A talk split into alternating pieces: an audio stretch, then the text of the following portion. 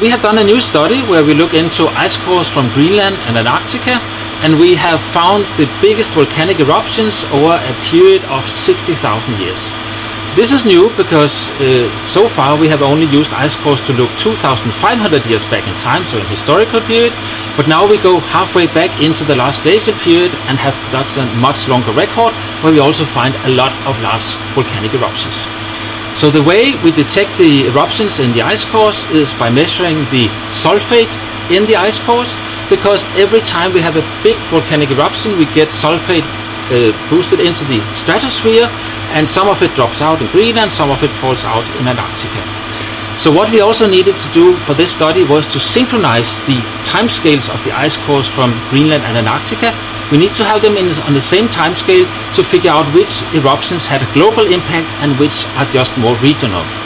So for example, in Greenland, most of the sulfate spikes we will see in the, in the record are just local eruptions from Iceland because Iceland is just next to Greenland.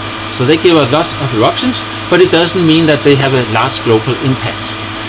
So we can find the global eruptions and, and uh, separate them from the regional ones. And we have a good statistics now because we have a long record and we find a few of the very largest eruptions that we know of, those that we call VEI8 type, uh, and an example of such an eruption is the Toba eruption that occurred in Sumatra 74,000 years ago.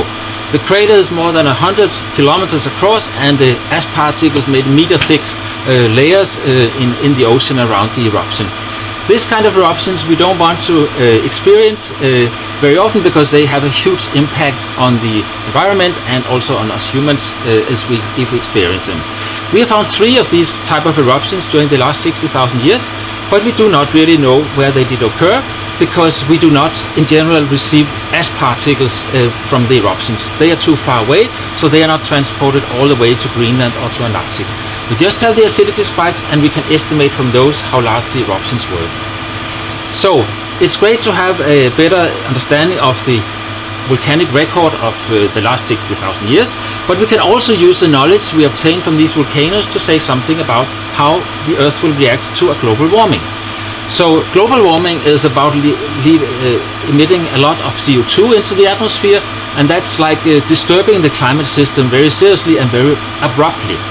A volcanic eruption is a different way of abrupting the climate system. It's not CO2, also CO2, but mostly the sulfate uh, particles that go into the stratosphere and reflect the incoming sunlight.